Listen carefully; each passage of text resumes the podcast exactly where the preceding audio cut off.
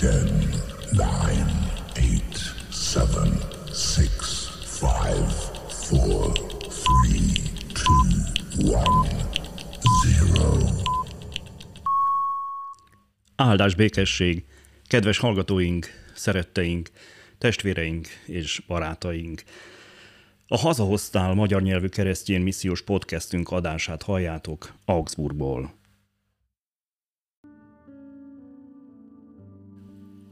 Ézsaiás próféta könyve, 19. fejezet. Fenyegető jövendülés Egyiptom ellen. Száguld az Úr gyors felhőn. Egyiptomba megy. Meginognak előtte Egyiptom bálványai, Egyiptom szíve megdermet keblében. Egyiptomit Egyiptomira úszítok, hogy testvér, testvér ellen, barát, barát ellen, város, város ellen, tartomány, tartomány ellen harcoljon. Oda lesz Egyiptom bátorsága, tanácstalanná teszem. Kérdezgetik majd a bálványokat és a szellemeket, a halott idézőket és a jövendő mondókat. De én kiszolgáltatom az egyiptomiakat, egy keménykezű úrnak, egy erős kezű király uralkodik majd rajtuk. Így szól az úr, a seregek ura. Kiapad a tengervize, kiszárad, kiszikkad a folyam. Bűzössé válnak a folyók. Egyiptomban a Nílus ágai leapadnak, kiszáradnak. Elfonnyad a nád és a sás, a Nílus menti káka a Nílus torkolatánál. Elszárad minden vetés a Nílus mellett, eltűnik, semmivé lesz.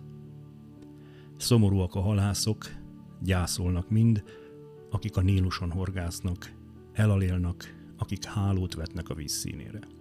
Szégyent vallanak a len megmunkálói, elsápadnak a gerebenezők és a vászonszövők.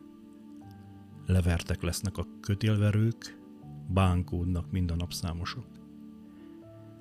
Milyen ostobák Cóán vezérei. A fáraó legbölcsebb tanácsosai esztelen tanácsot adnak. Hogy meritek azt mondani a fáraónak, hogy bölcsek vagytok, régi királyok sarjai? Hol vannak bölcseid? Mondják meg neked, ha tudják, mit határozott a seregek ura Egyiptom felől. Bolondá tették Coam vezéreit, alaposan rászették Nóf vezéreit, tévútra vezették Egyiptomot a tartományok vezetői.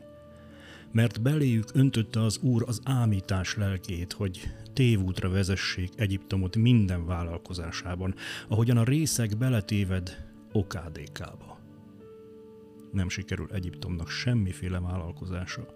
Bármire vállalkozik a fő, vagy a farok, a pálmaág, vagy a káka.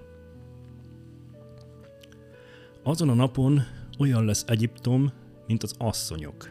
Borzadni és rettegni fog a seregek ura fölemelt kezétől, mert fölemeli ellene. Egyiptom rettegni fog Júdától, ha csak említik is előtte már retteg a seregek urának végzésétől, amelyet ellene hozott.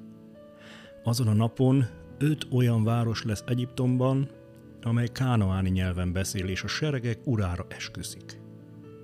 Az egyiket napvárosnak nevezik. Azon a napon oltára lesz az Úrnak Egyiptomban, a határán pedig az Úrnak szentelt oszlop. A seregek uráról tanúskodó jel lesz az Egyiptomban. Ha segítségért kiáltanak az Úrhoz sanyargatóik miatt, ő szabadítót küld nekik, aki majd harcol értük és megmenti őket. Akkor megismerteti magát az Úr Egyiptommal, és Egyiptom megismeri az Urat tisztelni fogják az urat véres áldozattal és ételáldozattal. Fogadalmat is tesznek az úrnak, és teljesítik. Ha csapással sújtja is az úr Egyiptomot, de meg is gyógyítja. Megtérnek az úrhoz, ő pedig meghallgatja, és meggyógyítja őket. Akkor majd országút vezet Egyiptomból Asszíriába, úgyhogy az asszírok Egyiptomba, az egyiptomiak pedig Asszíriába mehetnek, és Egyiptom Asszíriával együtt tiszteli az urat. Azon a napon Egyiptom és Asszíria mellett Izrael, mint harmadik ország, áldás lesz a földön. A seregek ura pedig ezt az áldást mondja. Áldott Egyiptom az én népem és Asszíria kezem alkotása, meg Izrael örök tulajdonom.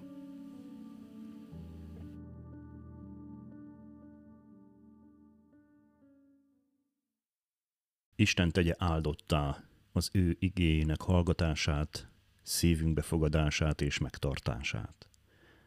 Legyetek áldottak, teljetek meg a szeretettel, a békével és az élettel. Hallgassatok bennünket továbbra is, nyitott szívvel és lélekkel. Isten áldjon benneteket!